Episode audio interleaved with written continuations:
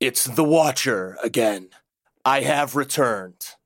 I have returned to speak about Doctor Strange, the differences between universes and timelines, my own interference, and, as you might expect, how one of the hosts of this very podcast still hasn't seen Shang-Chi.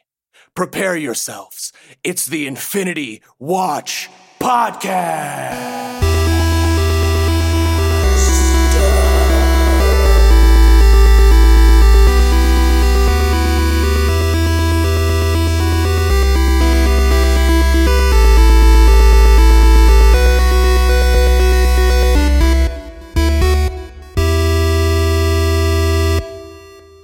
Oh my God.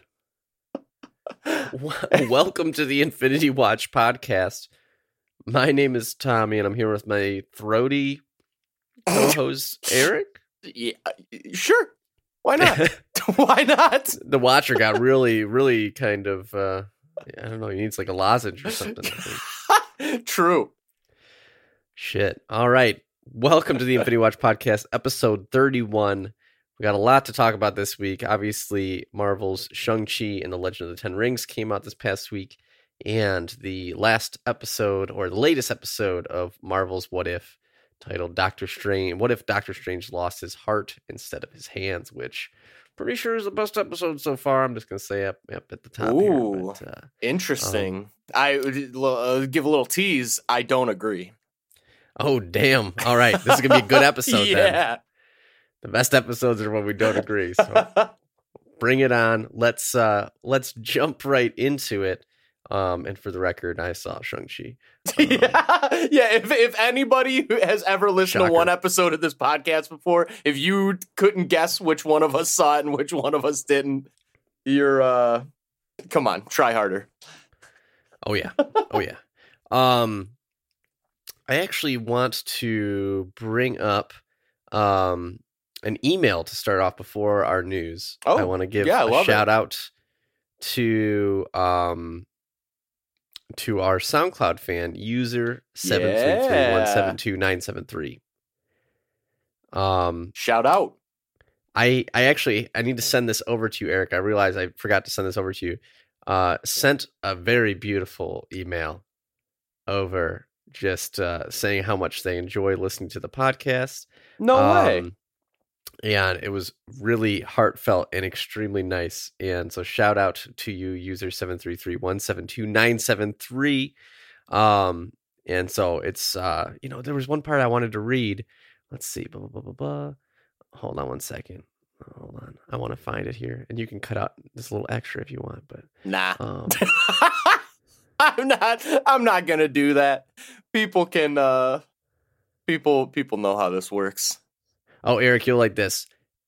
He said, and yes, I will say, hey, the voice got me, Eric. I can admit it. It did. And before you come after me, Tom, I'm not saying I don't like your voice. I think, I think, I think that is what you're saying. Said, I have no idea where you're from, but I don't think I've ever heard an accent quite like yours before. I'm not even Oh. sure if it's an accent. It's something though, tone, intonation, something. You're lucky. Wow. I I really appreciate it. I feel like I'm just pretty standard Midwestern uh here here in the United States, but that's super nice. I appreciate it. But yeah, I'll, I'll also, fuck you, over- Tommy. yeah, pretty much, pretty much. That's that's what I got from it. Um, no, extremely nice letter. Appreciate hearing from the fans. And uh, Erik, I'll send this over. Lots of really, Yeah. really nice compliments. It's one of these stuff like this that makes me go, okay, yeah, this is a good reason to keep doing this because people enjoy it. So, um, shout out to our favorite SoundCloud user there. Um, but let's jump right into it. Um, good news from Marvel Studios. It seems like Shang-Chi is looking to exceed box office expectations this weekend, looking to make almost $90 million over just the weekend in the worldwide box office. So it's probably pretty close to beating uh, Black Widow at this point, wouldn't you say? I mean, how much did Black Widow make worldwide? Let's see. Wasn't it like Let's- three, four hundred? Black Widow? So the hard thing with Black Widow is you can't you can't see the Disney Plus figures. Right. So worldwide, it made 371 total. Okay. Um, and so this movie so far I think is going to be 90 million in the weekend almost, just a little bit under that. Just uh, from Thursday and Friday alone, I think we're at 53 million worldwide. So Interesting. I still don't think it's going to be Black Widow, but we uh but we will see. Yeah, I think ultimately if you included all the Disney Plus stuff, it wouldn't for sure. But yeah, that that makes the uh kind of the analysis of how much movies make a little bit weirder for sure. Yeah, you mean the Disney Plus inclusion? Yeah. Yeah, totally. It's just harder. It's it's apples and oranges at this point. Yeah, I read some bullshit of like, well, the equivalent of the Disney Plus earnings would be somewhere approximately between uh 150 and 200 million. It's like, I guess, how the fuck how? I love that voice because that's exactly what I think of when I hear people type like that. Yes, totally. It's like, all right, Captain Douche, uh, we get it. All right, let's let's jump over. I thought this was interesting. So, Doctor Strange in the Multiverse of Madness. My hype level for this movie, catastrophic. It just what a great word for it. there's just there's just nothing that will ever satisfy what I'm. I just have so many expectations, and apparently, according to One Take News, the Doctor Strange Supreme, which sounds like a Taco Bell tie-in, quite frankly, um, that we met in Yeah, last week's episode of Marvel's What If, is going to appear in Doctor Strange in the Multiverse of Madness. I mean, I have a strong suspicion that we already saw him in the Spider-Man No Way Home trailer. Right, yeah. Throwing the trains around. That. And uh, it's, I don't know. I guess like it seems interesting that they're saying it's the same one. They claim a darker and evil version of the Sanctum Sanctorum has been built, Mm. while the semi-reliable scoop person Daniel RPK backed up the report Yep. on Patreon. So apparently, people are leaking stuff and getting paid for it on Patreon nowadays. That I feels that's how they weird. do it. that feels very weird. I don't think I Yeah. like that. Yeah, it seems kind of dumb to me. But yeah. Um, so I read this article and I was like, oh, okay, that's interesting.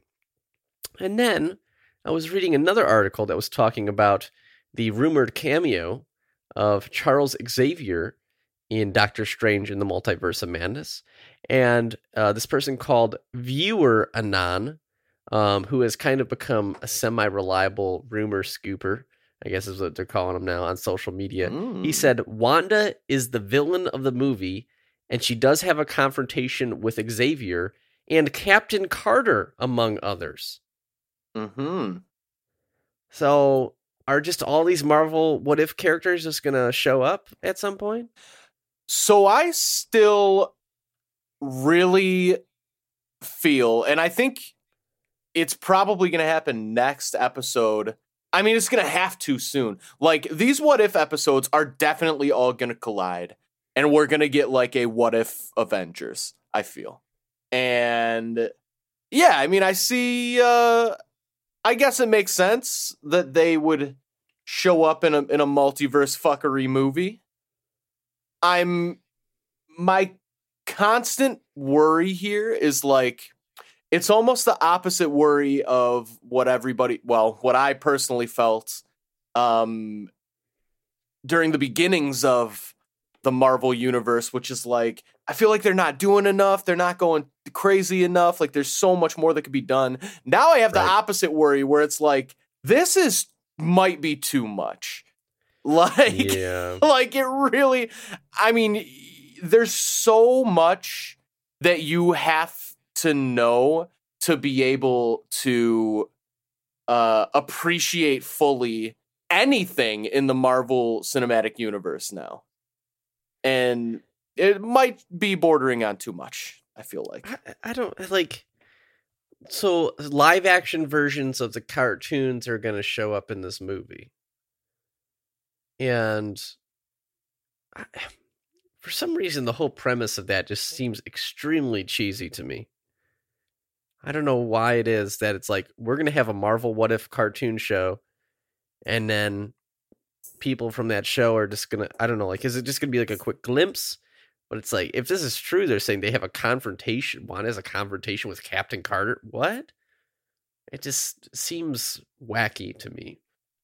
Yeah, I mean, I see. I'm assuming I could be way off here, but I'm assuming what they mean by confrontation is Wanda is tumbling through the dimensions and just happens to, you know, happens to come upon Captain Carter. They immediately see each other as a threat and they fight for two minutes. Uh, like, I, Hmm. I think that's probably going to be the extent of it. I, I don't think. Uh, I don't think it's going to be anything crazier than that necessarily. Also, I will say, and I don't disagree with you, but just to play devil's advocate here, Sure. I mean, I, I will say it's like, it's almost similar to like, they have prequel comics based on the movies, right? So it's like we've seen these characters in different mediums before, the exact same characters from the exact same universes. Um, so it's not totally, uh, totally unheard of but i but i don't disagree that like it fe- something about it does feel a little weird especially because these characters debuted in a cartoon and you know it, it- which is which is varying levels of good i would say You know, it, it was really funny. I I gotta give some shit to Reddit because I was on Reddit a couple days ago reading a thread about the Marvel What If episodes, and some people were commenting about how the Captain Carter one like wasn't that good, and everyone's like, I think they just made it really simple because they didn't want like the first episode to be like too much of a jump or a leap for people to have to really like think about how much it was different.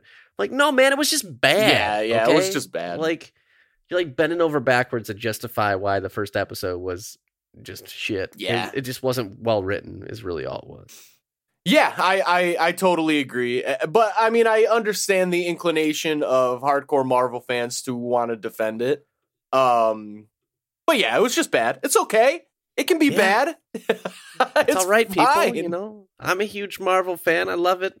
I finally, I gotta say, um, I'll have to post a picture on our uh, Twitter at Infinity Rewatch. I just hung up my metal Captain America shield right above the desk where I'm sitting at right now on the wall, Oh yeah, and it looks pretty fucking awesome. So that's so huge awesome. Marvel fan, but like, hey, if it's if something's not good, it's okay. Yeah. you know? just because to there's pretend eh, like it's great. Yeah, and there's gonna be a trillion other attempts at basically the exact same thing. So like, eventually there'll be a good version or an equivalent. So it'll be fine. And in fact, exactly. the good version of that already exists. It's called Captain America: The First Avenger.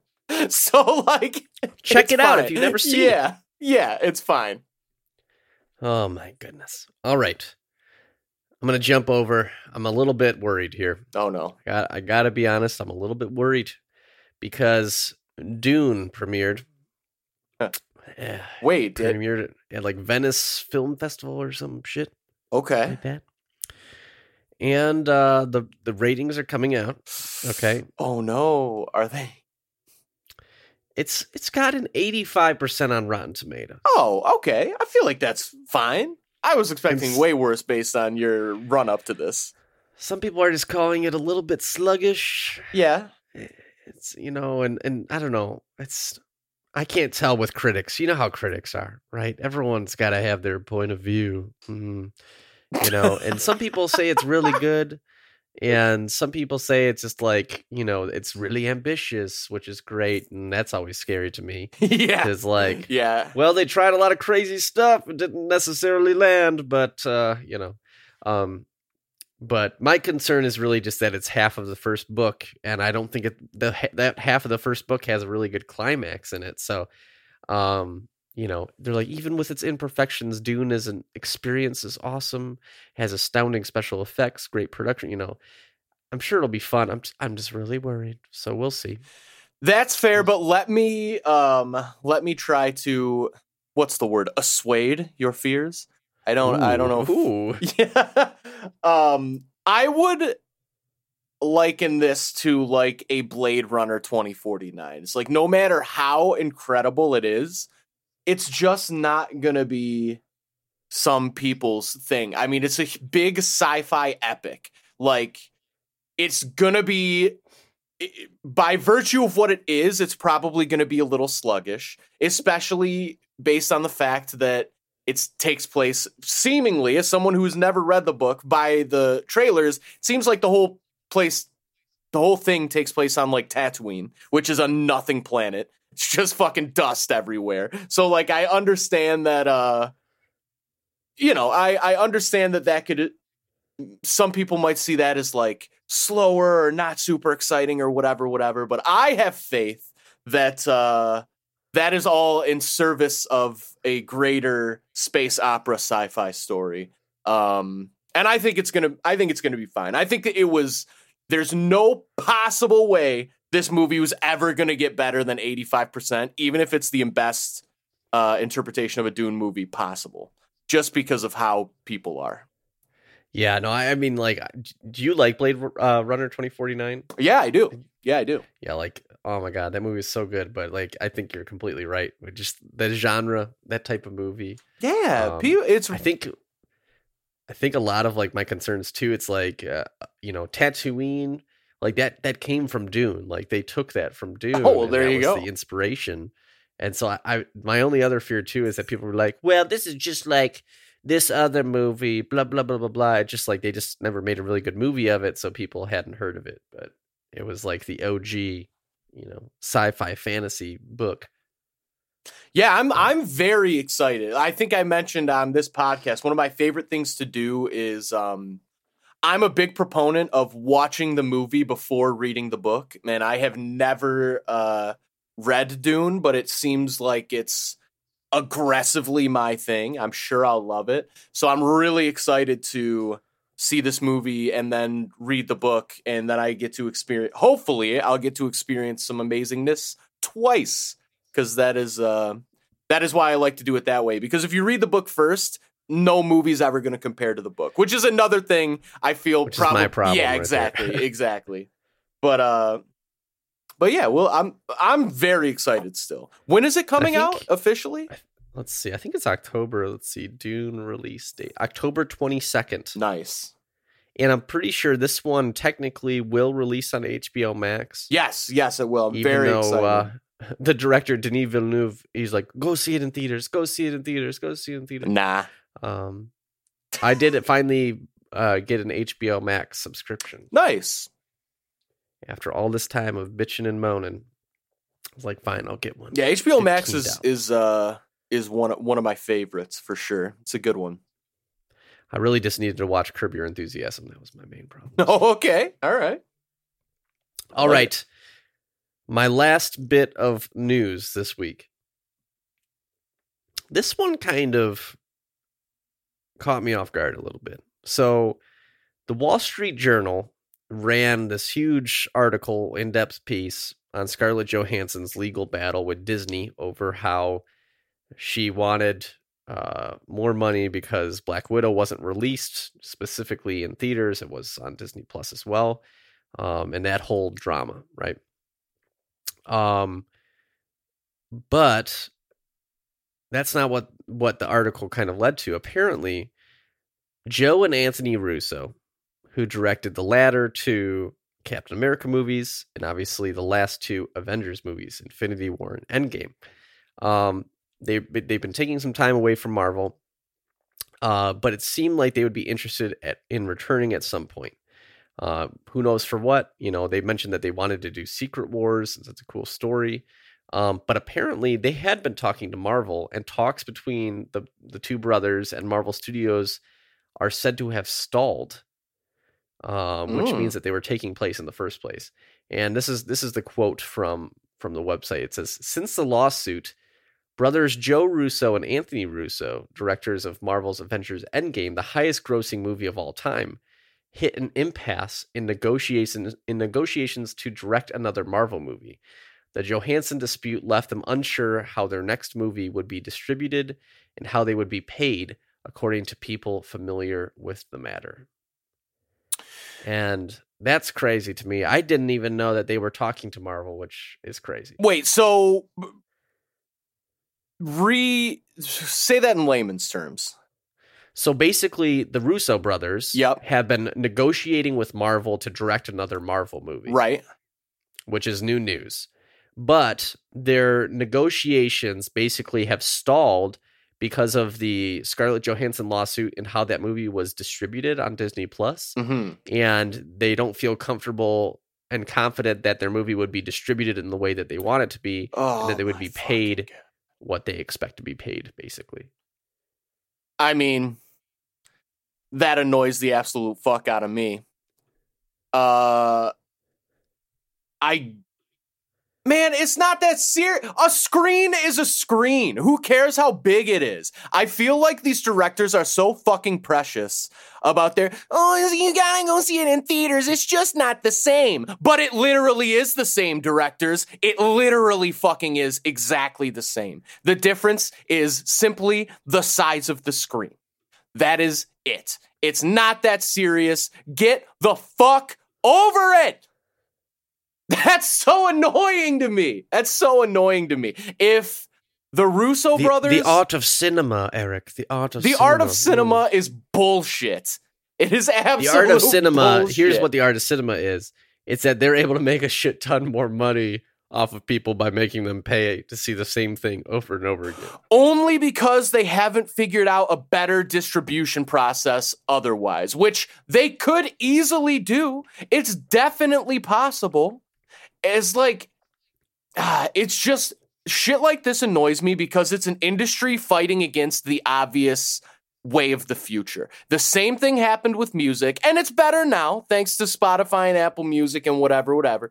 But it's Right. like, uh, but for for the longest time, and in fact, some of our listeners might be a little too young to even remember this, um, because we are verified old people at this point, I would say. But uh, it- Yep. it- back in the day, I mean, it was a huge deal when music started just being digital files. Because for the longest time, it was just cassette tapes and CDs, and then uh, this little thing called Napster came came around, and it was a way for people to essentially pirate music. And it's a slightly different thing because it's like pirating is different, whatever, whatever. But that became a big issue. Everybody was like, the music Right. industry's dead. Everybody's stealing music. But then all they had to do.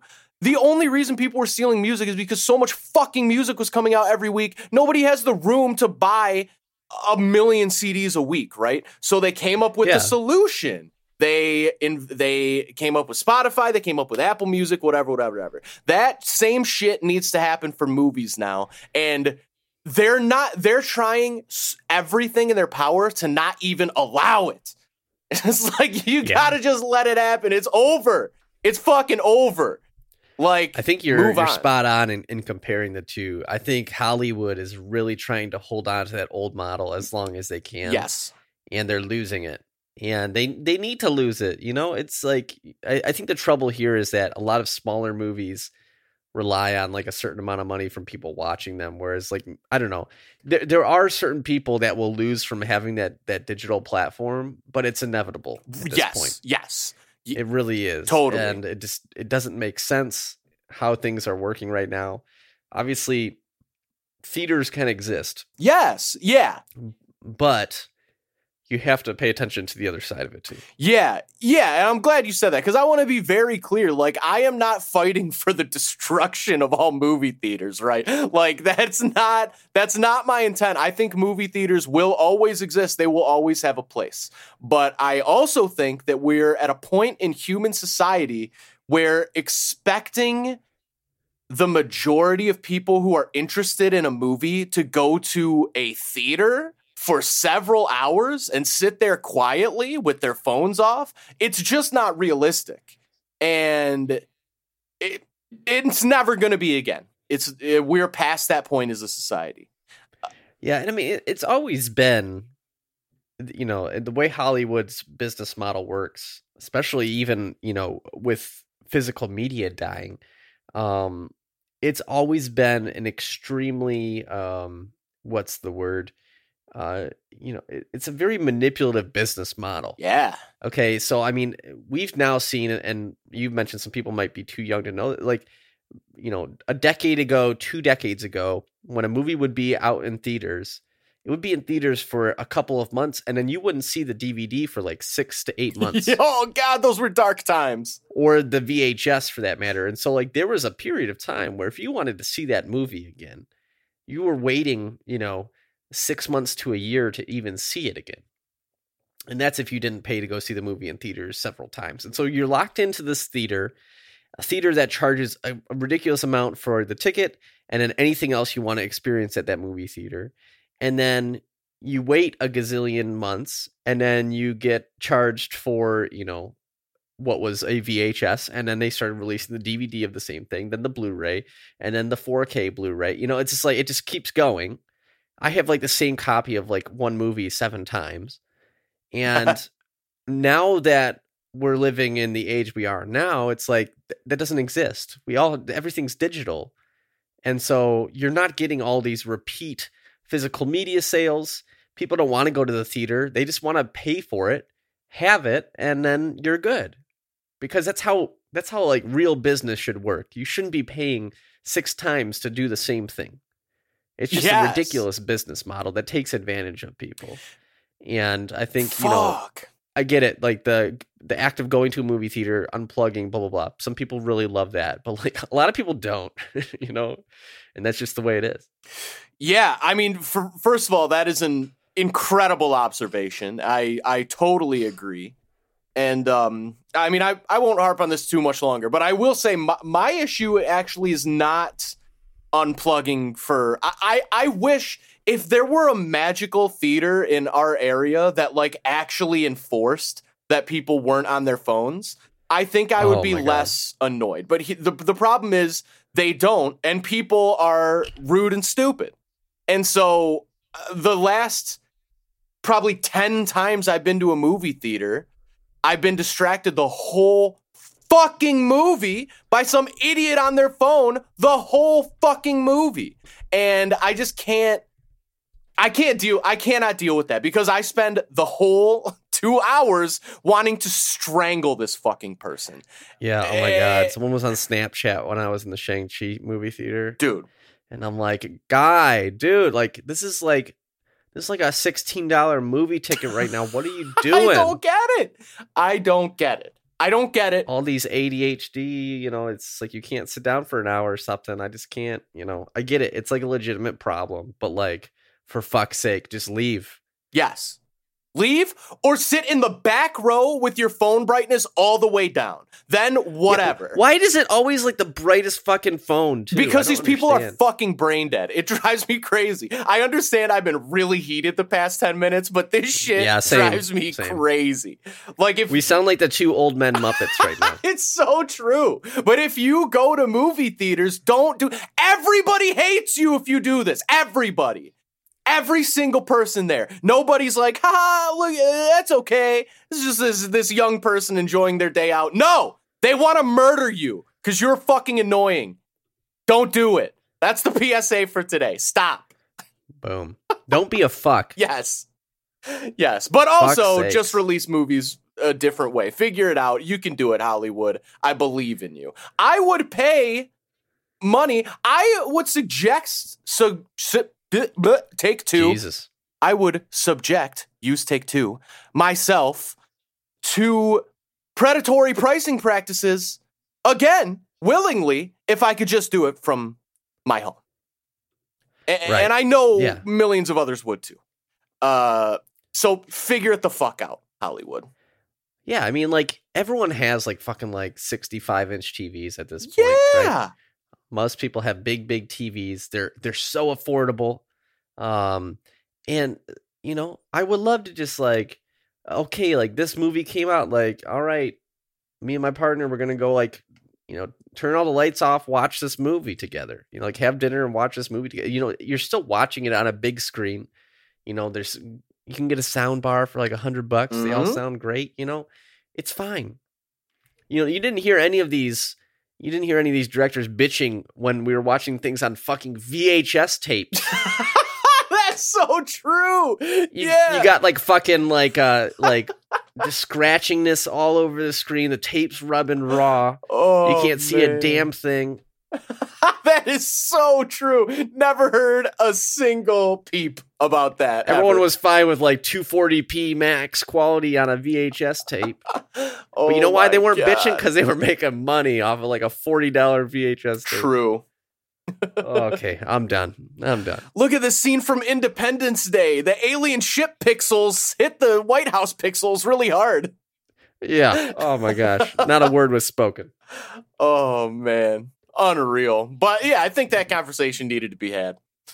Yeah, I think that was uh that was bubbling under the surface for both of us a little bit. Totally. Also, can I just say I think it is, I do think it's interesting that you and I both come at this particular issue from very opposite directions and yet it seems like we're almost in total agreement. Which Yeah. I think is Yeah, no, interesting. It's for me like when a movie comes out, if it's not available on digital, like and it's a movie I want to see, I need to see that shit day one. Like I've just been waiting for so long. And for me, like especially for Marvel Cinematic Universe movies, I've seen every MCU movie the night it came out in the theater. And so like that's like a chain I don't want to break. wow, yeah. And so especially for the MCU movies, I'm like that. Um but I also know that um like I want to go watch I haven't seen the Suicide Squad yet. Just haven't seen it yet. I get it. Yeah, okay, I haven't seen it yet. Whatever. Um I just got HBO Max like I'm just going to watch that at home. Yeah, Like I'm not going to the theater for that. Like so for movies that I'm I want to see but like I'm not like super hype on, like I don't want to have to go to the theater for that. It's like a whole thing. Cost me like 28 bucks to go get two tickets and that's it, not including drinks or something. Then we get a couple of beers, blah blah blah blah blah. You know, I can walk in less than 10 minutes to a movie theater from my house. It's nice. But I still don't want to yeah. if I don't have Yeah, to. of course. Like certain movies, like I want to see Dune in the theaters because it's going to be, you know, Sure. loud, it's going to be beautiful, sure.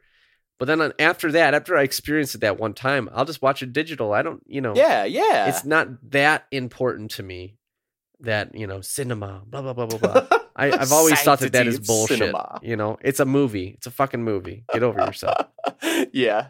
Yeah, there's something about there's something about uh cinema people It's just they think they're so much higher brow than all the other art forms. And it's like, yeah, I hate to tell you. I mean, I like movies, but you're just fucking not. Like I, I think it's to me for me it's it's anyone that takes anything too seriously Yep, like that Yep. I hate how seinfeld talks in comedians in cars getting coffee Oh he yeah. talks about like comedy as if it's like some science that he's like mastered perfectly yeah. And I get it. He he's an accomplished dude. He's like really fucking funny, but like, dude, you're just telling jokes. That's so true. It's not that serious. Yeah. Yeah, you're you're And so when, right. Sometimes when people just talk about their art a little bit too much, you're like, okay, dude, okay, yeah. like you're extremely talented, but you're painting. Okay, yeah. like it's like you don't have to, you know, let someone else say that about you or something. I don't know. Imagine like the only the only profession that should be allowed to talk that way is like surgeons. Like if you're literally saving people's lives, then then sure. Pump Yeah, pump go for it. pump yourself up all you want. But if you are literally like making making movies, taking photos, painting, making music, or whatever. It's, and many of these things both of us do, right? Like we're not Right. throwing shade at these people, but it's like we understand that it's not that serious. It's like these are creative outlets and they're great. They need to exist, but they don't make the people who do them better than anyone else. For sure. Right. It's like I'm not like writing a song going, I can look at an experience and just deconstruct it emotionally and then find the roots of the, all the pain in my life and translate them. You know, it's just, just shut the fuck up, Yeah. dude. Come on. Yep. It's, it's, it sounds so dumb. 100%. Oh, boy. wow. Are we doing a Marvel podcast right now? Maybe. Whoops. All right. That was all my news. I think you might have had something, right? Uh no, I have Oh, shit. Yeah, yeah. I don't have any any news, but I just have a, a lot of thoughts on um, our next topic, which is the episode of What If entitled entitled What if what is it? What if Doctor Strange broke his heart instead of his hands? It- it- that was a Lost dumb title. his heart. I will say. I actually liked it. What if Doctor Strange lost his heart instead of his hands? I just I don't know. It's an interesting way of putting it, I suppose. I thought it was a little corny. Um, well, let me let me let me take that back. I I thought the way the Watcher said it in the in the beginning of the episode was very corny.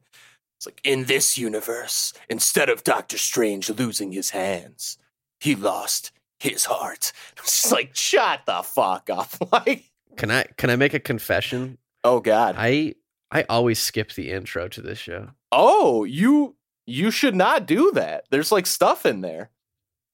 I'm yeah. I, I'm always just like, eh, okay, skip. Press a little button, skip it. Wow. Then then after like, I think like the second episode, and you're like, oh, I saw what's his name's name in the credits, so I knew Thanos is going to be in this. So now I skip it so that I don't get surprised by uh who's casting it. Yeah. well, Okay. That's fair. That's that's actually fair. But you could. Can I ask a question too? Yes. I could have sworn Benedict Cumberbatch was not the voice actor in this. yeah, yeah. I, I wish I could wrap my head around why some actors sound like themselves and some actors don't sound anything like themselves. I could have sworn though when we first started talking, I think the first trailer for What If, I didn't think that they had Benedict Cumberbatch down as voice acting at all.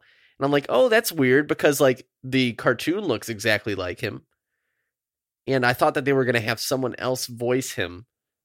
And so I was surprised when it was actually him. Like it sounded like him a little bit, but I thought that for some reason he chose to not be in this show. Interesting. Yeah. I, I might be misremembering. I can't remember. yeah. Yeah. It's very. They're uh, the casting decisions for this show are strange all around. I would. Haha. See what I did there. But uh. I mean, like Rachel McAdams, like I wouldn't have known if it wasn't her. No, but I forgot she even was in the MCU at all. I mean, that character, Yeah, fair. unfortunately, is inconsequential, and her purpose was only to be fridged, which is kind of fucked up. Uh, I don't like that when they do that to female characters, but they do it in every fucking movie. Um, yeah, the MCU is not good at love love interest Yeah, at all. yeah. Uh, she did fine in this, I thought. yeah, yeah, it wasn't bad. Yeah. It wasn't bad. Do you want to jump right into it? Where do you want to start? Okay, so I I guess let me give my overall thought. I'm I'm interested to hear if you um felt the same way. Seems like maybe you didn't. Uh so the first time I watched this episode twice and I'm glad I did because the first time I watched it I hated it. This was Oh, this was my least favorite episode. Um but I think Really? but I think it's no longer my least favorite episode because I, watched it again and I think I just picked up on some more stuff. This episode was by far the maybe the densest material in the MCU as far as multiverse fuckery.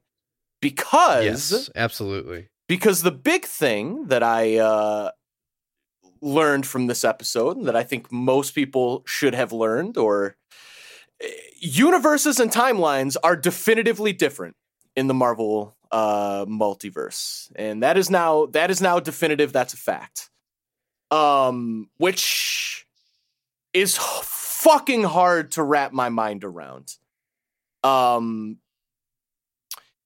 and yeah, I, I think it was just tough. Like like I didn't I thought that the the first part of it was like it was a little much. Like I I get that they were doing the different way. It's like no matter what he tried, like she had to die. It's an absolute point in time, blah blah blah blah blah. But I but I thought it was a little much. Like I was bored with that part.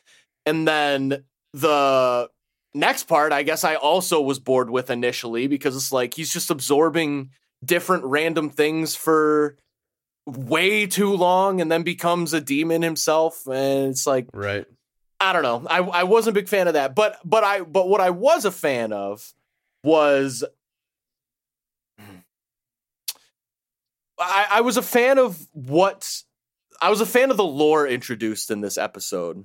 Um I I think the execution could have been better. I still think that, but I think we learned so much about how this shit works that I I came back around the second time I watched it, and I and I'm really glad I gave it another try.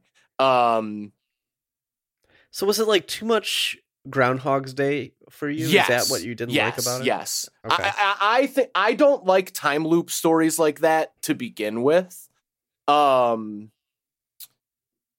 I don't have a hatred for them. I just generally, I don't know. I there's just something about that kind of story. It just seems very overdone. It's like. I mean, there's been fucking video games, there's been TV shows, there's been movies. It's like the Groundhog's Day thing has been done to death. It's like there is a Yeah. there's an easier way to explain. They could have just explained absolute point in time can't be changed. Done. I don't need to see 20 fucking attempts with the same outcome. I don't I don't know. I mean, it was like it was done well. It wasn't done poorly, but uh I I personally didn't need to see that. But I I've been talking too long already. Please please tell me your thoughts. Um, no, I think that was all good stuff. I I, I like the episode from the idea of if you're thinking about multiverses and timelines and what an absolute point in time is. This episode was basically a stress test on the rule that something can be an absolute point in time. And so, obviously, Doctor Strange, no matter how strong he could become, you look at all the rules of magic. I liked that it showed the limitation of magic in that an absolute point in time is an absolute point in time, no matter what. Um, Mhm. I was not expecting this episode to literally just end with the universe dying. yeah. And I really appreciated that um in the sense that they weren't scared to just like have some some random thing solve all the problems at the end. Like Doctor Strange fought against the absolute point in time to the point in which the entire universe died because of it. Um, and I like that as a concept. Um, this episode to me was my favorite um, out of all of the ones so far. Um, mostly because it reminded me of a lot of Doctor Strange comics I've read Right. some of the older ones, um, you know, from like the 80s and 90s. Um, and I really liked that because, you know, you just you saw a lot um, you know, from a, a magic perspective, I guess you could call it. And it was all just, you know, they didn't explain it all, but it was all just very cool to see. Um, and I liked just seeing how, you know, with each step when he tried to change something, you know, all the different, you know, byproducts were of that and the different magic he was doing. Um, and so I, I enjoyed it a lot from that perspective because I really like Doctor Strange, especially in the comics. Whenever he would show up, you're like, okay, this is going to be a good one because there's just going to be some really far out shit in there. It's just going to get trippy and weird, and you maybe you won't understand it all or get it all of how the mechanics of it all work, but it's always fun. And that's what this felt like to me. Um, I can definitely see how the how the Groundhog's Day thing could get a little bit old. It didn't bother me too much. Uh, I think on the second viewing, it bothered me more than the first. Um, That's funny. It's like opposite. Yeah. Re- yeah. I think the the first time I watched it, I wasn't paying as close attention. The second time, I'm like, okay, like I've seen this car crash before. yeah. Um, but I did like as the um Groundhog's Day part was going through, as the changes became more different. Like Strange didn't even show up to pick her up. I liked how like the death changed significantly. Like you know, she like had like a heart attack or something um, that made it really interesting. I also liked the uh, the hidden library of Cagliostro. Like I thought that was really cool. Um, there was just like a lot thrown into this episode. It moved very very fast. Um, in terms of just like they did so much. Like they had to basically go from Christine dying to him becoming Doctor Strange to like him trying to stop all this stuff. You know, talking about all these things, the ancient one dying, going to the lost library of Cagliostro. Like there was just like a lot going Yeah. on. Um, I like seeing the animated version of Dormammu just because Dormammu looks really cool. Um, there's just like a lot in here. Um, I thought it was interesting. This one had the most Watcher in it. It seemed like. Um, Watcher's getting very, very, very close. To, I would argue that this he did interfere in this episode. I think directly speaking to someone is interference. What What do you think about that? Yeah, I was not really expecting that at the end there. He's like basically, I, I can't interfere, and it's like, dude, you're talking. Right. That's interference. Um, as like the universe is exploding. Um yeah, it was I, I still don't understand how all of these so far are very self-contained. Yep. I really thought that we would start getting a little bit more, and we haven't.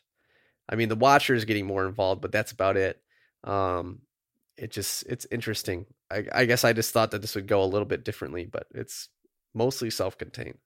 Yeah, I think so. I think we got a hint as to what's going to happen in this episode where Doctor Strange. First of all, I did like. Um, I I liked that Doctor Strange was aware of the Watcher. It, like he he's he I think he said like I've sensed you and I've and I've read about you like I like I've heard rumors you're basically a god you could stop this and the watcher first of all denies the fact that he's a god that I thought was I thought that was interesting but I uh I think probably the watcher's going to be pretty godlike I think we're going to find out here in in the future um Yeah. but yeah I, I think what's going to happen is the Watcher is like the the crossover is going to happen because of the Watcher somehow. I think the Watcher is going to be forced to interfere, um, because I I wonder if. Yeah, I, I think the Watcher's okay with sacrificing a universe for the sake of the multiverse, but I think if something was going to happen that threatened the multiverse, uh, he would be forced to interfere, and I think that's probably what's going to happen.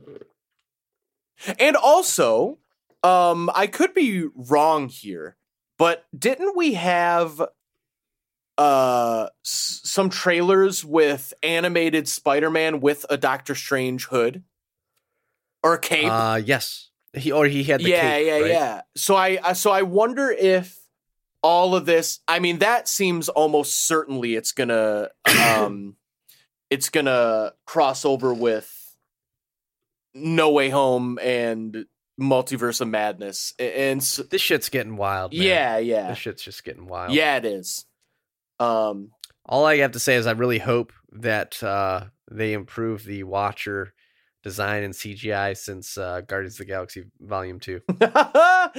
They looked real funky in that movie. yeah, they did. That was more co- the comedy Watcher. We we need more. We need a more serious Watcher, I think.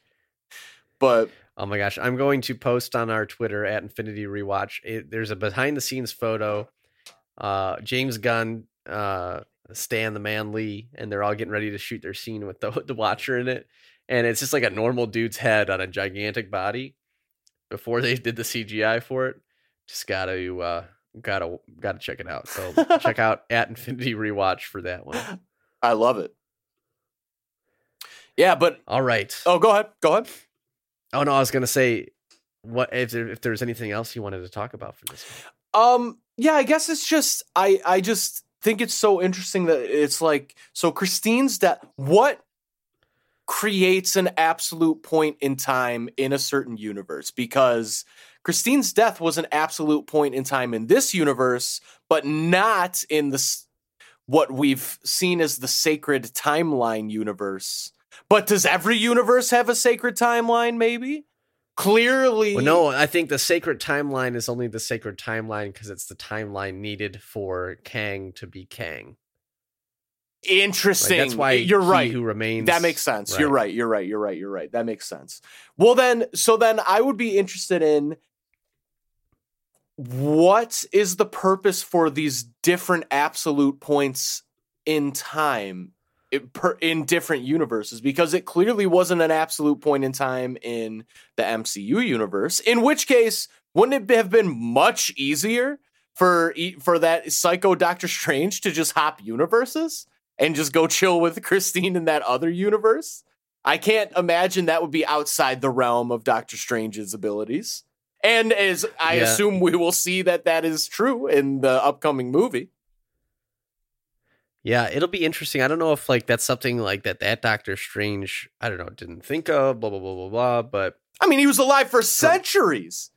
You would think. right, you'd think he would figure something like that. Yeah. out, But I guess for for the absolute point in time there, it's just like you know that car accident in our universe you know, it didn't have Christine involved, but like that accident had to happen for Doctor Strange to become Doctor Strange. Yeah. So that would, to me, probably be an absolute point in time.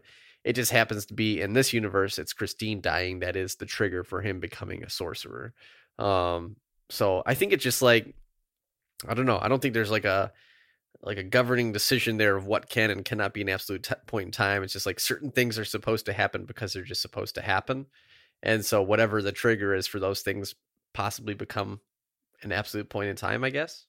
Who knows? Is an absolute point in time the same thing as a Nexus event? It seems like it would be. Okay. Interesting.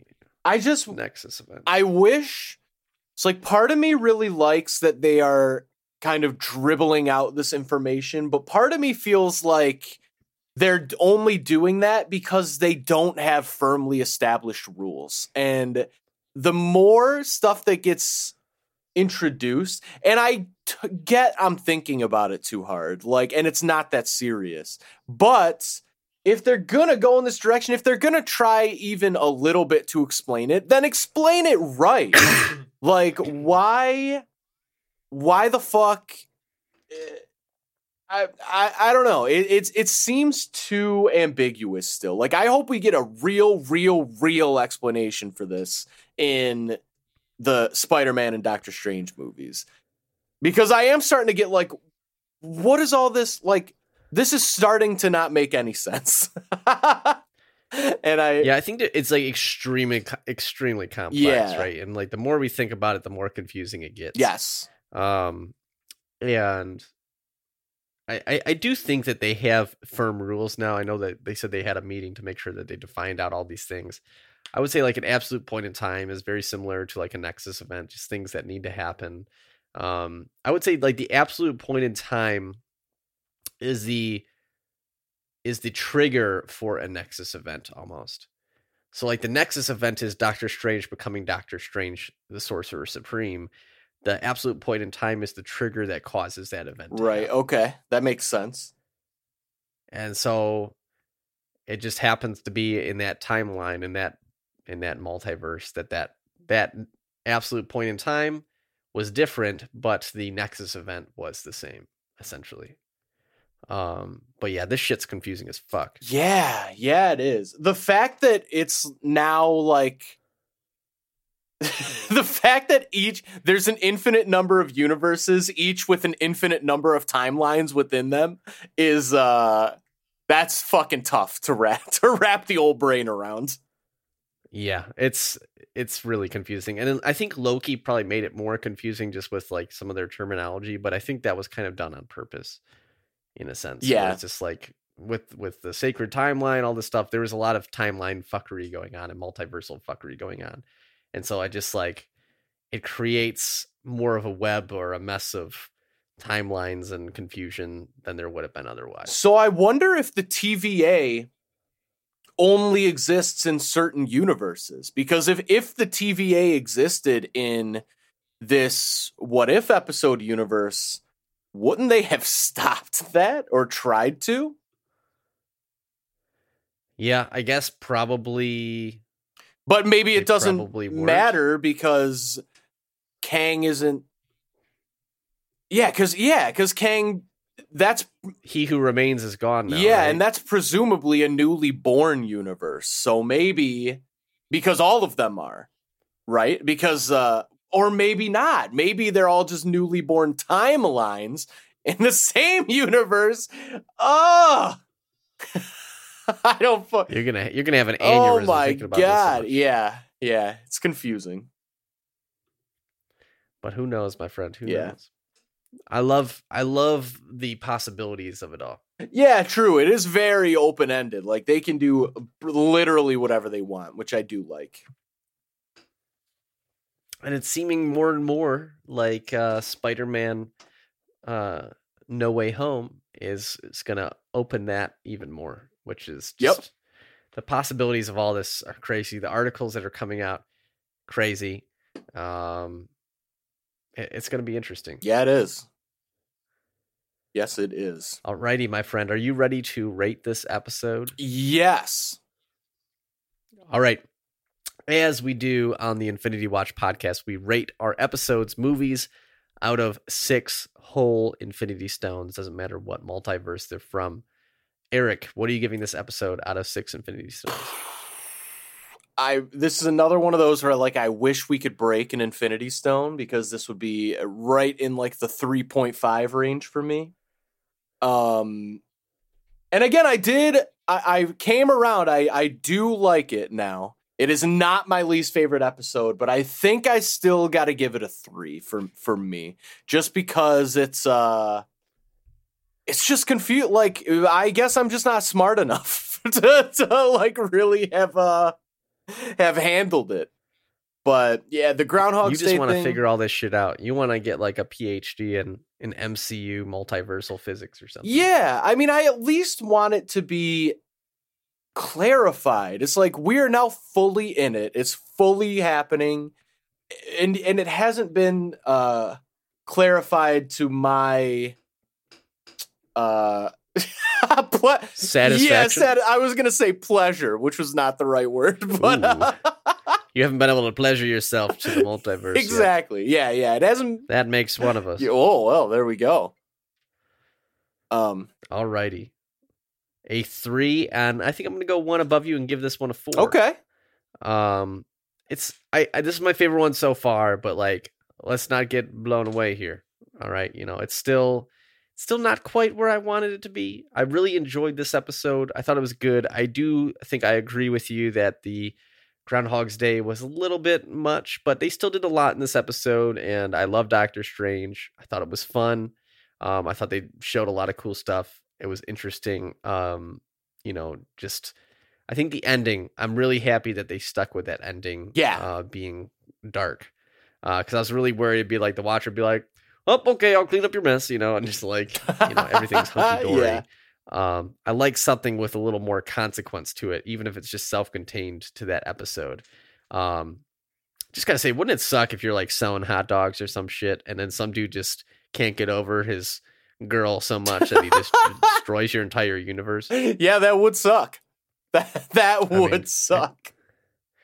It's like, man, I'm just trying to sell hot dogs over here, and you just you have to become some magician or some shit oh just uh, man. because you're so upset. I mean, I get it, like it's it's, it's awful, but you just got to move on or something. True. Um, I will say the one part of the episode that kind of threw me for a loop. I really didn't understand how there were two Doctor Stranges. I still don't. So because the the ancient one split the timeline. That that was the confirmation that timelines and universes are different for me is because um yeah, she she split the timeline basically so Doctor Strange wouldn't have the the power to do what he was trying to do because she foresaw Mm. the destruction of the universe. Are you referring to the Watcher as a she? No, the ancient one. I'm sorry, the ancient one. Did did I say the Oh, Watcher? oh, My fault.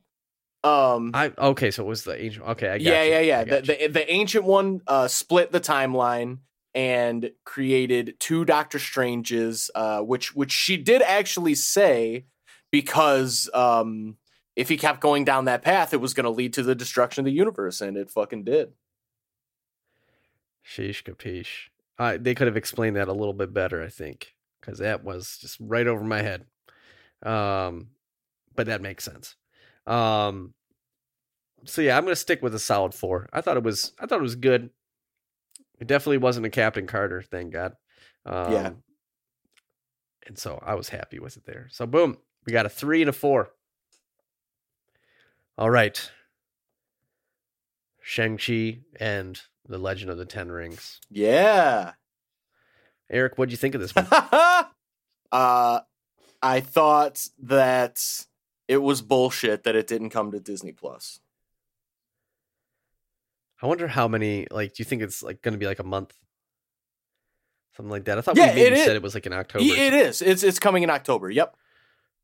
Okay, so it won't be. Too No. long. Yeah. Okay, are you are you ready for me to spoil? Yes, yeah, I'm I'm fully um yeah, I don't cuz I've been thinking about about this cuz like I really just like I really don't want to uh, just like support movie theaters right now. and I and I was and I've been thinking about like how that's gonna go with this podcast, and it's like, uh, yes, is is if I care zero about spoilers ever, really. Um, and yeah, I think it'll I think it'll just be interesting to hear about. Uh, I think this is going to be similar to my idea with um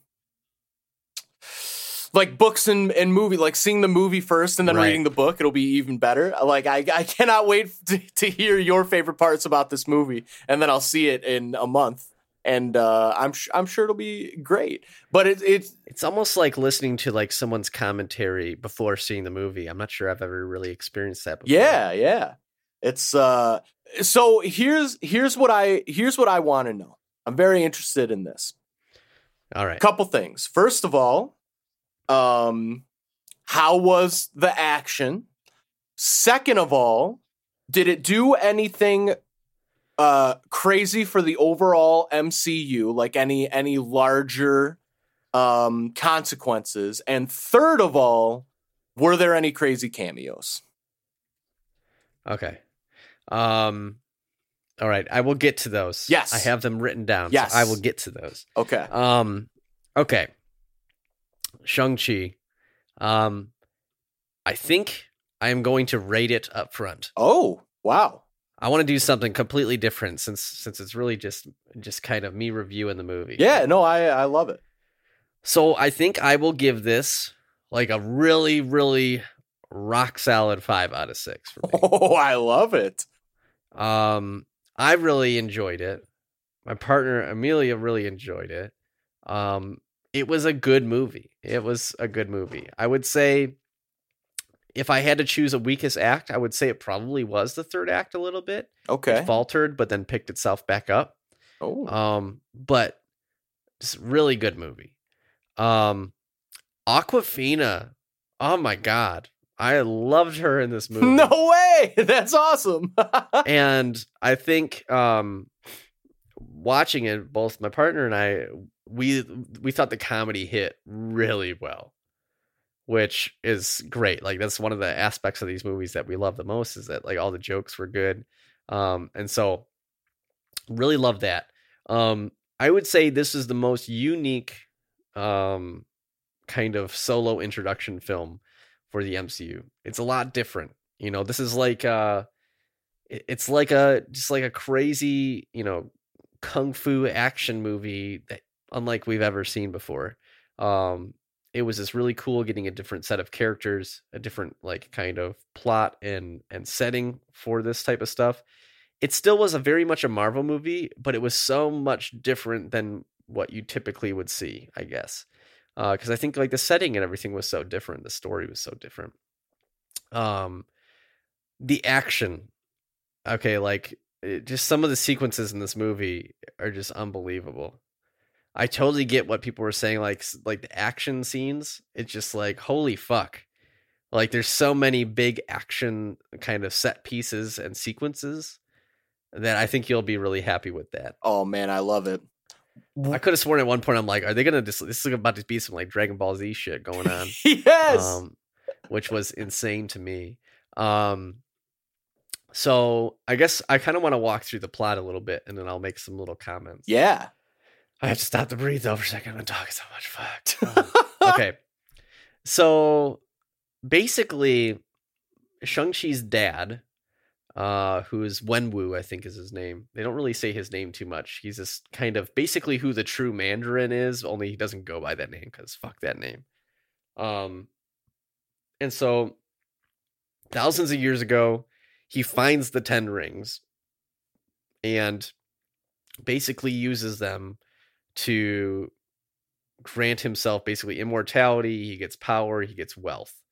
Um, and he creates an army called the Ten Rings and he conquers all these things throughout history.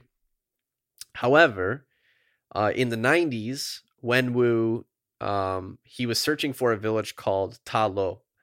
And Wenwu is the Mandarin yeah, Okay. only like he doesn't go by the name Mandarin, but that's basically ever? Like, is it referenced at all? Um, it is referenced at one point, but he yeah, he's like I go by this name and they basically reference the fact that like people said like uh, the whole Trevor Slattery thing with Iron Man 3 and stuff like that. Interesting. So, so Okay. no one ever calls him the Mandarin. He doesn't go by the Mandarin at all. Okay. Um, so he's looking for this like mystical village called Talo, and that's kind of like in a different dimension on Earth, in a sense. But don't think of like timelines and things like that. It's not that. It's really just more of like a, a hidden, like Like a Hidden vi- Wakanda. Not in a di- Wakanda's not in a different dimension, but like it's on I would Earth. say similar, but like it is almost in like a whole nother dimension okay. in a sense. Um, like Thor's crazy fucking cave. Like Thor's acid trip cave. kind of Oh, kind of yeah okay. yeah it's it's interesting because Talo has like it, it has like mystical beasts there's like Oh. dragons there there's all these type of animals that don't exist on earth you know it, it's like it's completely its own place but it's it's on earth technically okay. Yeah, I like that. and so he finds in this forest uh Ta Lo and he he gets through the entrance and he meets um Ying Li who is like the village guardian this, this woman and he's like basically been like destroying the shit out of people all of his life. No one has ever really like put up a significant fight against him because he's basically you know invincible and she kicks his ass. Like they fight and she just kicks his ass and, Wow. and then he's like damn i love this woman. And so they fall in love and have kids one of them being shang-chi and one of them being Xialing, you know the other daughter. And so he basically abandons the rings and like he gives up all of that because he's found happiness with ying li and and so they they kind of leave that all behind and, and live on earth blah blah blah blah blah um but uh you know years later basically uh while wenwu is is is gone um some of some of his uh, like enemies come and, and they kill his wife When you say gone, he's, he's just like not home at the ah, time okay. Okay. Um How, how old is Wenwu at this point? Are we talking like centuries? Like he was thousands thousands of years Wow. ago Okay. Okay. but he looks the same like you know Right. Right. He, apparently there is um there's a line that is not translated well in English in this movie, but the Chinese thing he says to someone and he's like he's like I've eaten I've eaten more salt in my lifetime than you've eaten uh than you've eaten rice or something like that. He says to Mm. someone just to say that like he's had more of like basically a condiment than someone could ever have of like rice in their entire life or something. I don't know right. some Shit. crazy line, but I thought it was really cool. I read that in Chinese uh, or Mandarin.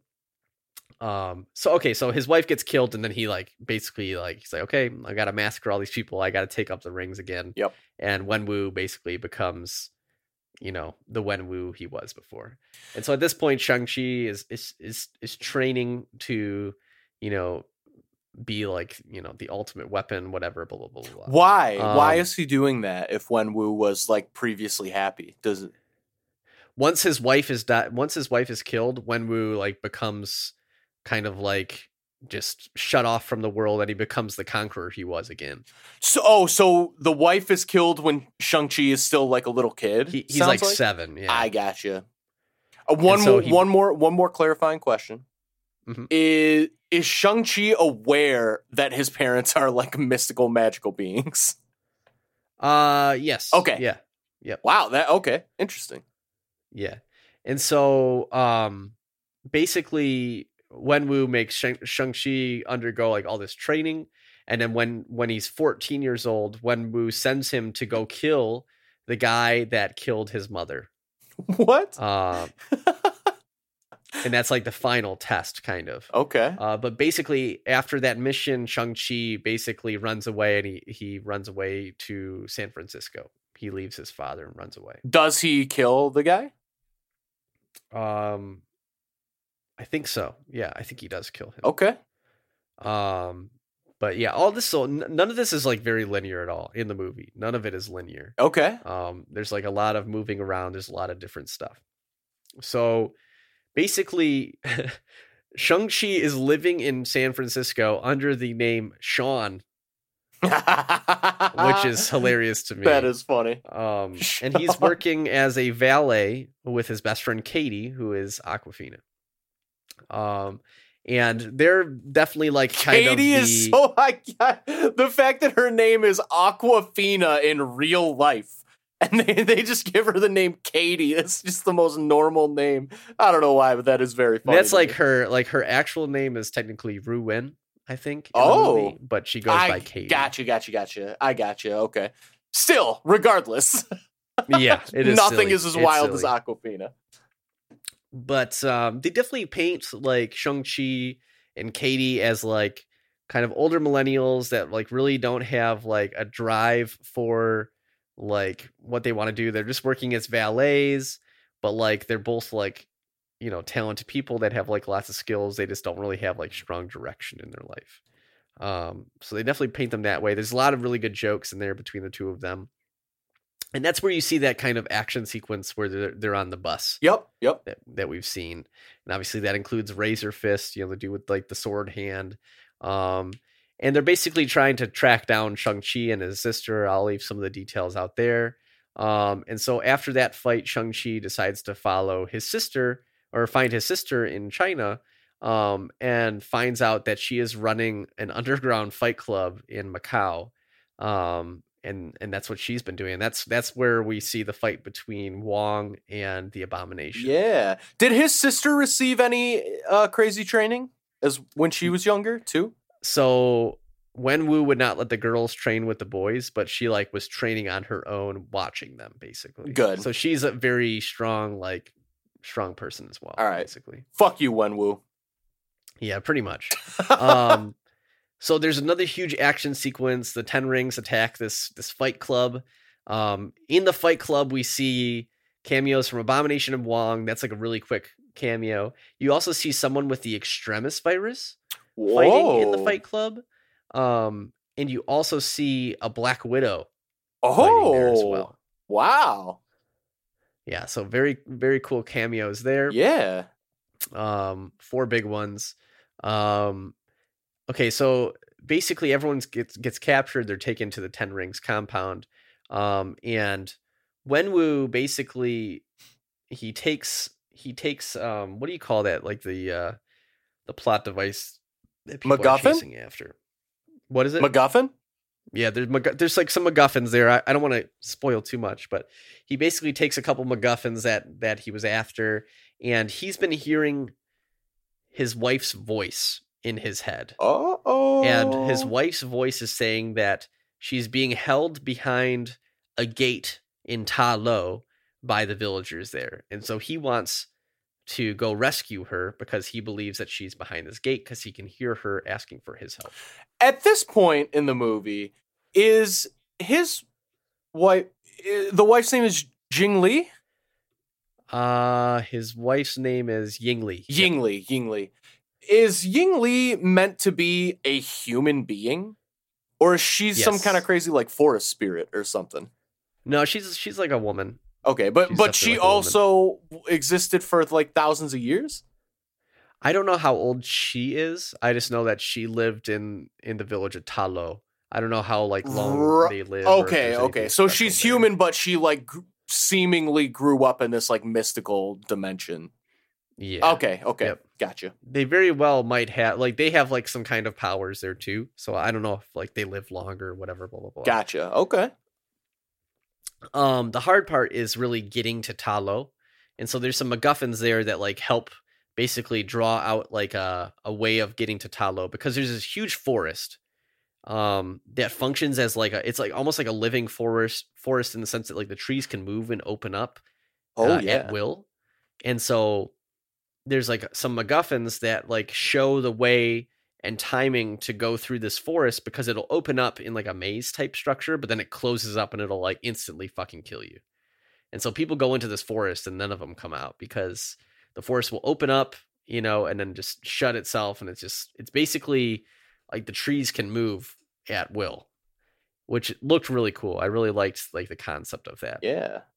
Um, and so Wen Wu basically captures them, he's like, in a few days, we're gonna we're going to go to Ta Lo and we're going to attack them because they're holding my wife captive behind this gate. Um, and so basically, Shang Chi, his sister, and Katie, they're they're thrown in kind of like the prison there at the Ten Rings compound, where they meet Trevor Slattery, yes. who I guess was about to get killed by Wen Wu, but then like he he basically became like Wen Wu's jester in a sense because he was Holy entertained by him. That's And- so good.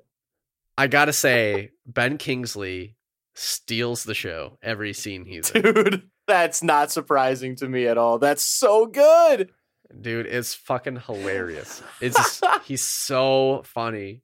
It's it's amazing. I I totally forgot that like so I didn't know he was in it until the movie premiere when you saw the pictures Yep. of Ben Kingsley there. And I'm like, oh shit, he's gonna be in this. And then I forgot about it. Then when he showed up, I was like, oh my god, I totally forgot Trevor Slattery was gonna be in this.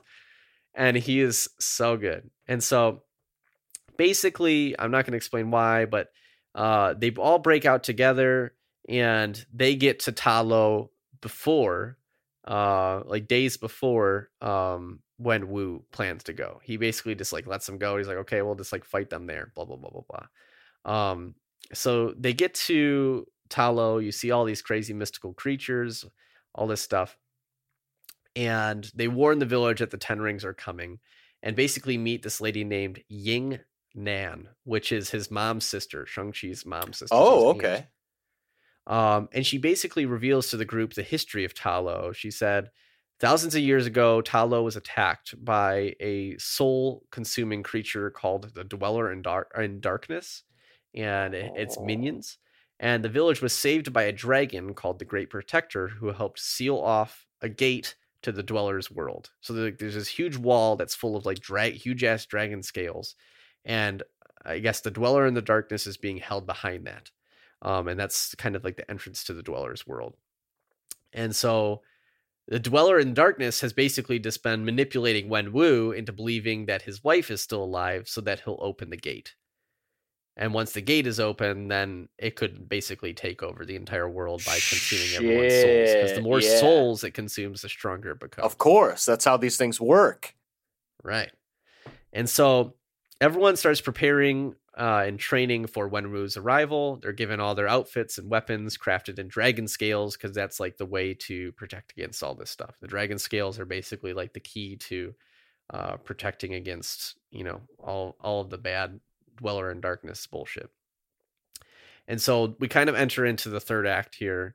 Wenwu and the Ten Rings arrive. A huge battle ensues.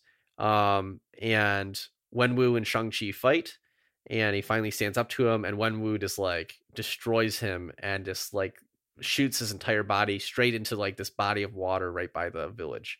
And he basically is just like he drowning essentially. He's just into the into the lake or body of water, whatever. And that's where Yeah. he encounters the dragon, I assume. after a while, yeah, Okay. there's there's like a long period where he's just like kind of Dead? unconscious, Yeah. just floating there. Okay. um, and Wenwu starts breaking through the seal uh, of the gate, uh, which, unbeknownst to him, causes all the dwellers' minions to escape, which look like these crazy, like soul sucking dragons. Um, and so all of the Ten Rings and Talo they're fighting, and then the minions of the Dweller in Darkness start like eating the souls of people and completely destroying them. And then everyone immediately starts fighting together because like they realize that you know they're all about to die because it's fucking terrifying. yeah, of course. So as this is happening, like the soul suckers are coming out. I just call them soul suckers. Yeah. Um, uh, Shang Chi is basically revived by the Great Protector. That's where you see that that scene from the trailer with the dragon in the water. Nice. Um, and the Great Protector comes up and he starts battling all the minions, like this huge ass flying dragon uh, thing in the air. And Shang-Chi and Wenwu fight again, uh, but this time Shang-Chi wins. Um, but the Dweller in Darkness, uh, the Dweller in Darkness escapes, and then Shang-Chi and everyone else has to fight this huge ass like soul sucking dragon as well. Did Shang-Chi Um, get a power up from the from the Great Protector? Is that how he wins? Or is it just kind of like it's more of just like he's he's able to like channel the powers that his mom has as well as the powers that like his from the rings and what his dad taught him and so like it's kind of like his mom beat his dad the first time they fought too because like she's able to like control like her surroundings in a way right. um and kind of like control that energy and and move things in the air and so Shang-Chi basically just learned how to do that as well okay. um and then was able to defeat his father and then use the powers of both his mother and his father to be you know super powerful Yeah. so, um, this is where I, I struggled a little bit at this part just because it did become like very, was very ambitious, which I know is a word I make fun of sometimes, but like it did become a little bit CGI fest a little bit because there's like 2 Uh-huh. gigantic dragons. They're fighting in the air. They're fighting all over the place. There's just there's a lot going on, but it was still really cool. Um, and so basically, um, after Shang-Chi defeats Wen Wu, um, Wen Wu ends up actually saving Sh- Shang-Chi by passing him the rings before he's killed by this Dweller in Darkness. Mm. So he was still fighting, but then the Dweller in Darkness kills him by sucking out his soul, and he just passes all the rings over to Shang-Chi. Um, and basically, there's a huge fight now between all the people that we've seen in the movie versus the Dweller in Darkness, you know, including uh, Shang-Chi, the Great Protector, uh, Shang-Chi's sister, and an Awkwafina, uh, all battling the Dweller in Darkness. Is the uh, Dweller in Darkness Fin Fang Foom? Uh no. I Okay. wouldn't, s- I wouldn't say so. Okay. Um it's kind of its own thing. It it looks pretty fucking gross. Uh, Oh, but I think the Dweller in Darkness is technically like its own Marvel character from like Doctor Strange and some other stuff. Okay. Um, if you look it up online, it doesn't exactly look like that in the movie, but basically it's the same thing. Um, and so eventually they defeat the Dweller in Darkness altogether. Um, and they kind of cut to the end. At some point in the beginning of the movie, like Shang-Chi and Katie are at like a bar with a couple. And the couple's like, you guys need to do something with your life. Like you graduated and you like you have like all this talent, but you don't do anything. And they're like basically like like whatever, like all you do is like work and do all these things and you're boring. And so we cut again to them at this at this bar with a couple and they're explaining how like they went to Talo, defeated the Dweller in Darkness, and this couple's like, "Are you mocking me?" It's like you just like making fun of the fact that like I said that last time, and they just basically don't believe them. Um, and at that point, you see one of those like Doctor Strange like spiky circle portals come up. yeah, Sling Ring. Yeah, sling rings. Yes, thank you. Spiky portal sounded a little less uh, real there. Um, and so Wong liked comes it. out and he, he basically is like telling them that he wants them to come to the Sanctum Sanctorum with him. Um, And- Fuck. that's kind of the end of the movie at that part. And I'll stop there for a moment. Whew. I love uh yeah, it seems clear that the that the sorcerers are like just fucking everywhere now in the Yeah. in the Marvel universe, which I I do like a lot. That's yeah, it was awesome. it was nice seeing Wong in this movie. It was good. I was really expecting Doctor Strange to come up, but I was like, maybe it's probably good that Wong was the person. Yeah, for sure. Well, I feel like Wong is um and this might be proven false by the next movie, but I feel like at this point, at least in our universe, Wong doesn't seem to be so far behind Doctor Strange in skill level. They seem very similar, I, I feel. Is that a sense that you are getting as well? Yeah, it's it's kind of hard to tell. I think we'll really see in in the next Doctor Strange movie exactly where he's at. Um cuz I don't know, it seems like he's definitely he's always just like the sidekick. And so Right. he hasn't had that much time to shine. but he's always the clever side. Like, he always seems smarter. He's basically Dr. Watson, right? Yeah, yeah, I guess so. Where Yeah. it's like he kind of he's the but more he's the- skilled than Watson. he's like the more reasonable one where it's like sometimes when when Doctor Strange gets a little bit too like, you know, um Stupid. yeah, like into his own head, right? Like you know, Yeah. like Sherlock Holmes is, is extremely smart, but sometimes like you just need to like cut through all of that and just be like, "No, dude, like this." Like, Yes. you know, and that's what that's what Wong is to Doctor Strange. Yeah, I, I yeah, I like it. and so I, I really hope we see some more of him because I like him. Um, so I think I answered the cameos for the for the movie and the action. Overall MCU consequences. Um, I think there's a lot a lot to move forward with here. Um, I think the after credit scenes will answer the rest of your questions though. And there are- Interesting. there are two of them. Okay. I am uh yeah, let's let's let's hear wait, I'm gonna guess. All right. Hmm.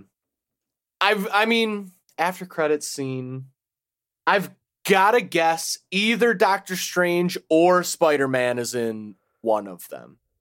Is that true or no? Uh, no, but kind of close. Okay. I don't know. What th- that was my big guess. So why don't why don't you hit why don't you hit me with them? All right. So the first one follows up exactly where the movie ends with Wong having them come to the Sanctum Sanctorum. So I said you were close because they are in the Sanctum Sanctorum. Okay. And they're summoned there by Wong. And do you remember in uh Endgame when the Avengers were talking to like Black Widow and they'd be on like a little holographic screen talking about like something that was going on somewhere? Uh It was like Not- Captain Marvel, uh Okoye, Oh And- yeah. Yeah, yeah, yeah. I do I do remember that. Yep. Okay, so there's two there's two Avengers that are talking to Wong and them in the Sanctum Sanctorum in that same way. Oh. I would like you to guess which ones they are. Oh fuck. Two Avengers. Okay, I'm gonna guess. Carol Danvers. Bingo. Good shit. And um Hmm. This next Carol one's gonna throw you for a loop, I'm telling you. I'm gonna say talking to Wong. I'm gonna say Carol Danvers and Banner. Bruce Banner. Bruce Banner. Is it really? And it's not the Hulk. It's just normal Bruce. Okay, so hold on, let me pull this up here. I So- I am so impressed with myself that I nailed that. Uh, Yeah, I, I part of me is calling shit. bullshit for sure. No, I swear, I swear to God, I just I just completely guessed. Okay, so we see Bruce Banner, who looks a little bit older. He's not the Hulk, and he still Oh. has a sling on, which shows that maybe he's recovering still from the Infinity Gauntlet snap. But for some reason, I thought we'd never see Bruce Banner again, um, since he became Smart Hulk. Um, we also see Carol Danvers, and Bruce Banner is explaining that the molecular makeup of the Ten Rings uh, make them look much much older than a thousand years old and they're made of they're not made of any substance known to the people on earth um, carol says she's never encountered anything like them in her time with aliens and space travels um, and wong explains that once shang-chi used them a signal was sent out from earth and they don't know where Oh shit! and they're basically emitting out some type of signal. And it basically ends at that. And I was more confused as to why we were seeing Bruce Banner, like an older Bruce Banner with a sling on. I was just so confused by that. By Um, older, like, was he clearly makeup to look older than Mark Ruffalo is? Like, is no, that it what was you just mean? Mark Ruffalo. just I Mark think. Ruffalo. Okay, okay. Let's see. I wonder if there's a picture of Mark Ruffalo. I'm sure there. I'm sure I could find it. All right, and while you're looking that up, so throughout the movie, is there any speculation or do they like say what the ten rings are? Like, are no, they I think supposed they like kind to of allude to the fact that they don't even know where Wenwu found them.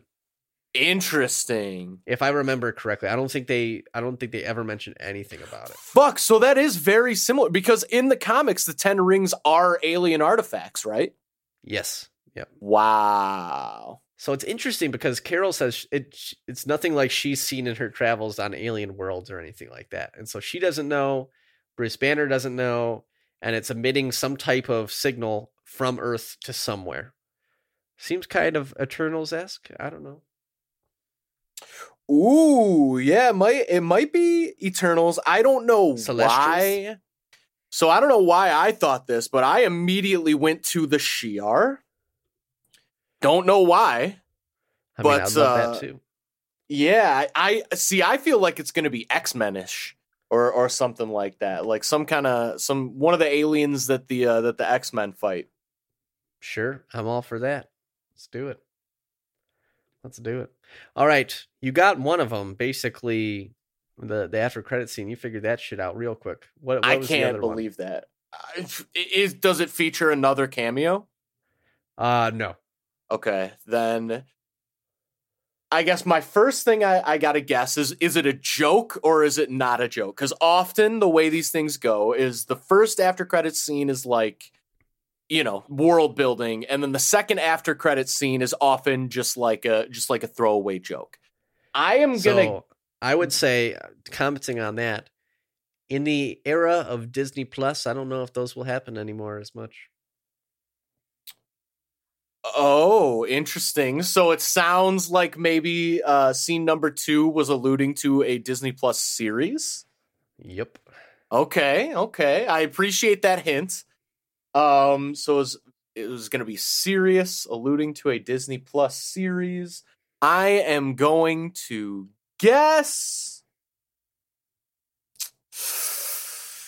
I don't think I. I want to guess Hawkeye, but I don't think it's Hawkeye. I feel like that would be a weird inclusion, but maybe it is. Is it Hawkeye? Mm-mm. Nope. Okay. So Yeah, I'm The unsure.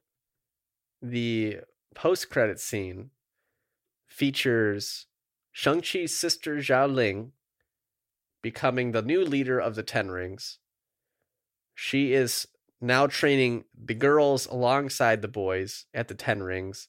Nice. And it says the Ten Rings will return, alluding to the fact that there will be a Ten Rings what? show of some sort. No way. That's actually so sick. Wow. I fucking love that. Yeah, so it should be interesting. There's there's a lot to branch off of here. That is wow, that is so great.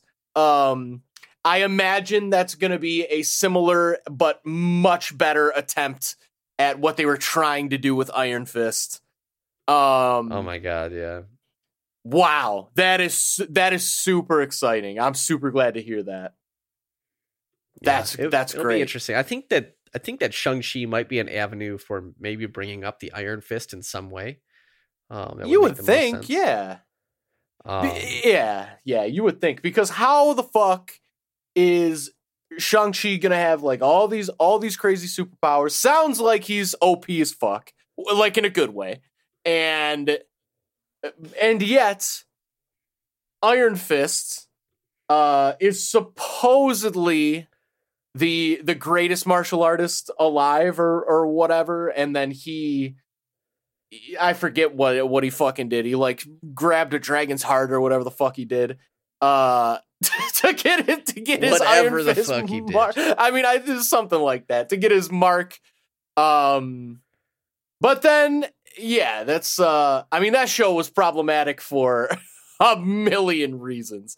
But uh fuck, I I would love I I think the only way they could bring let me rephrase. I think the only way they should bring Iron Fist back is if they make it clear that he thinks he's the greatest uh, martial artist in the world, but he clearly isn't.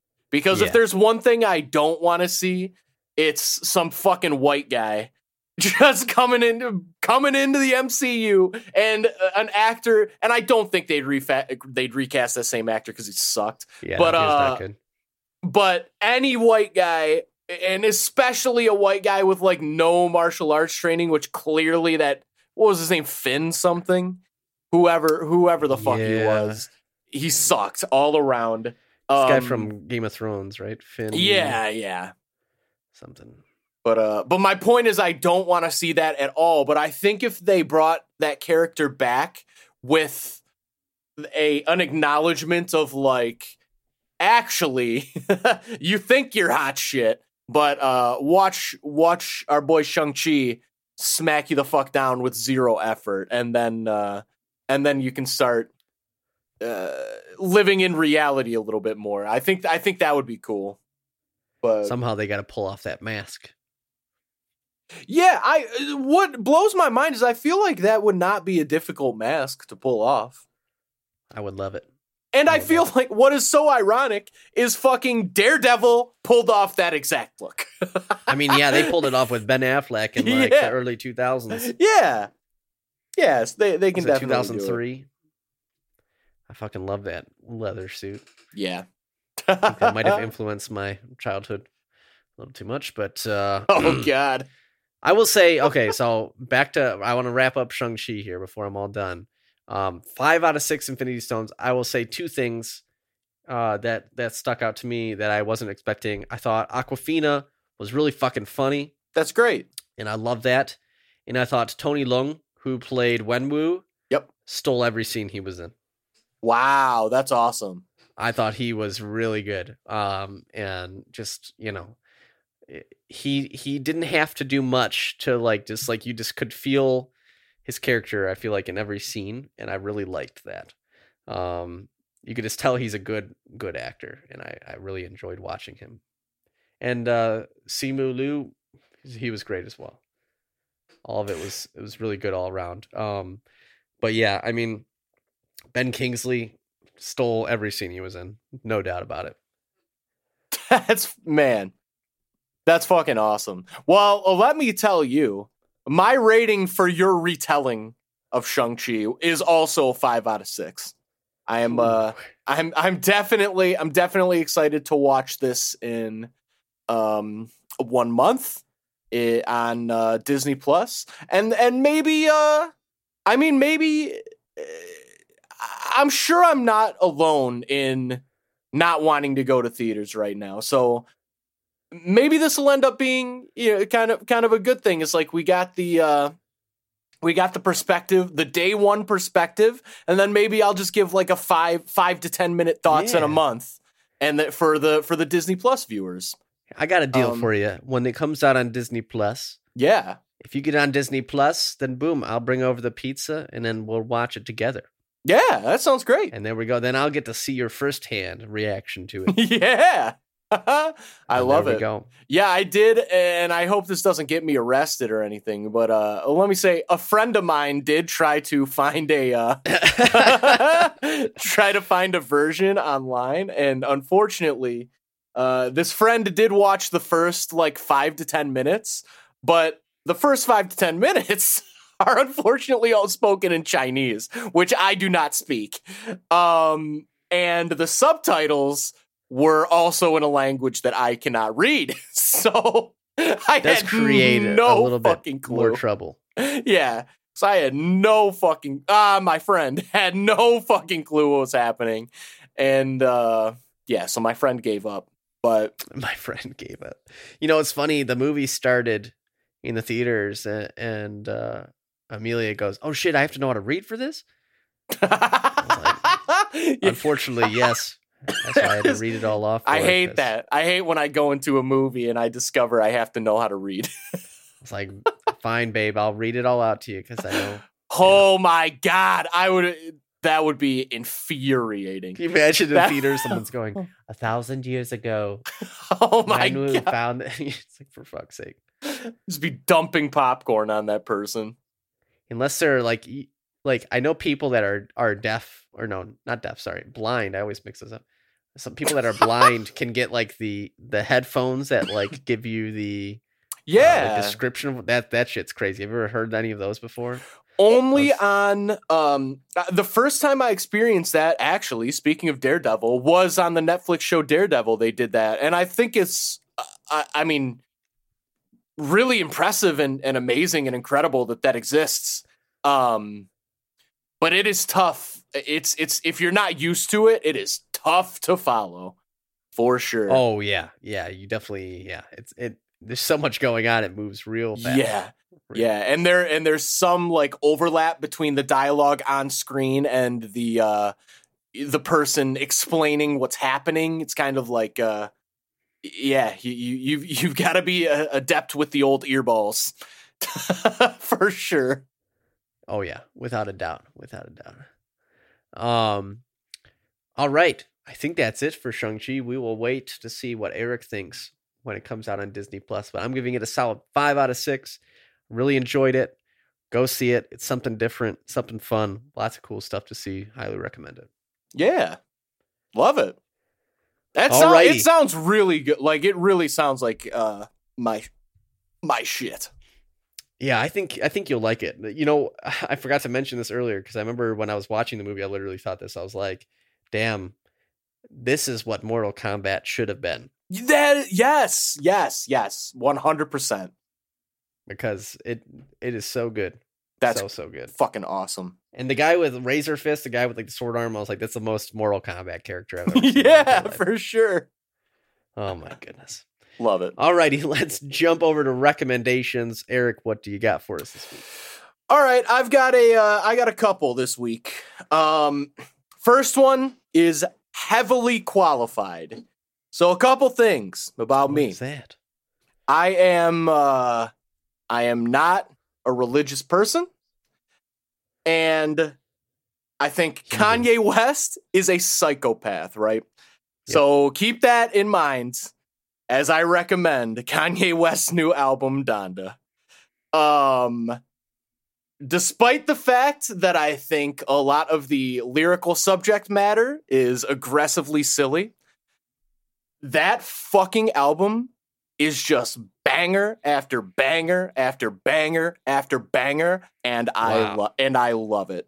Um I, I- I- like so despite the fact that I think Kanye is um eh, potentially damaging to society as a whole, I think that musically um very few touch his level of genius um when it comes to a just being an artist and more importantly to me con- constructing songs and and producing music is just like he's just so unique and he has such an interesting perspective that even though I don't agree with it most of the time it is undeniably um impressive I, I would say to to me. And fuck that album is just is is so good so even if even if you're like me even if you're like because the whole i mean the whole album it's it's it's christian rap pop right is is the whole album and It's so crazy to me how he's gone uh, all the way over in that direction. It is why, and it's to the point I didn't even realize this until obviously I heard it. But like, he's there is only a clean version of this album. Like, he's like any What? There's Any no swearing? there's no swearing, and and the the features and even himself when they do swear, it's just like it's just cut out. Like, there's no swearing on Kanye albums anymore. Be- That's a- because it's a personal choice for him. He he doesn't ain't want saying she's a gold digger. yeah, yeah. He's uh yeah, that's just a, a choice he's made for the la- his last album, which I thought was garbage, and um and this one as well. He's he's continued. Dude. Um and, and I do and again, I think that's kind of silly. I you know, I don't agree with his beliefs, but I am impressed by the fact that he's holding true to his guns there. I think that it didn't affect my enjoyment of the album and i do want to give credit where it's due where it's like I- don't see i don't think that's a, a negative thing. Uh, like i can't imagine how it would be. I guess it is um i guess it's tainting the art in a way but also it's like so many young kids are like so obsessed with kanye. And now i don't like like i do think there's something to be said. I think uh pushing religion of any kind on children is not good at all. I don't like that. But I understand maybe you maybe you don't want children, particularly your children if you're Kanye, you know, to hear you talking just mad shit and just like you saying the craziest things. Um Sheesh. there is a there is a big part of me that respects that. But but anyways. So I do. I, I just have to say this just because uh, yeah, I'm me. yeah. I do find an extreme sense of irony in being like, "Yo, I'm not going to swear, but after my wife has our baby, I'm going to cheat on her." I mean, is that when did that even happen? Yeah, I think one of the songs is all about the fact that he cheated on her right after the birth of their child. Wow. I was reading an article about it, which I don't know. Who knows how true any of that is, but that's apparently what one of the songs is about. Yeah. I just the irony between those two things I've always found funny. Yeah, I mean, I would say I, I agree. I don't disagree, but I also would say when you're at that level of fame, monogamy is like that shit doesn't have like if you think if you have a favorite celebrity couple and you think they're not fucking other people, you're wrong. FYI, sorry to sorry to Yeah, Hollywood's weird, sorry to man. burst your bubble, but like if you, I mean, yeah, it's like Hollywood is a bunch of like fucking Greek gods walking around. They are all fucking each other all the time. Why would you be monogamous? There's no reason. So, anyways, I think it's a little bit different when you get to that level. The, I think the rule is just just don't get caught and embarrass your partner. That seems to be the rule. Um, Yeah, don't get caught, and then everything's fine. And then you get caught because no one can keep anything a secret anymore. It seems. true, but I do think there's a lot of fuckery going on that is a secret. But Oh yeah, no, I would Um, agree. Yeah, it's hard. Yeah. Um, but anyways, yeah, ju- just just listen down to his fucking jams, particularly the song "Jail." Huge jam, love it. Um, and then very quick second recommendation. I finally finished. I've been playing this game for a while. Uh, Mass Effect Two. It's an incredible sci-fi space opera. It totally deserves um its status as a classic. Um, truly fucking incredible storytelling. Uh, one of the best sci-fi stories or space opera stories, however you want to uh, interpret it, um, ever. I would say, uh, certainly, yeah, yeah. It's it's so well done. I immediately jumped into Mass Effect Three because I want to know how that storyline ends, but it is fucking incredible. Um, if you are even kind of interested in sci-fi stories, and if you have any like if you play games in any way uh pick up Mass Effect Legendary Edition and play through those games. They are incredible. Fucking incredible. But Damn. yeah, that's uh that's my recommendations. How about yours? Alrighty, let's fucking do it. Um, I got two as well.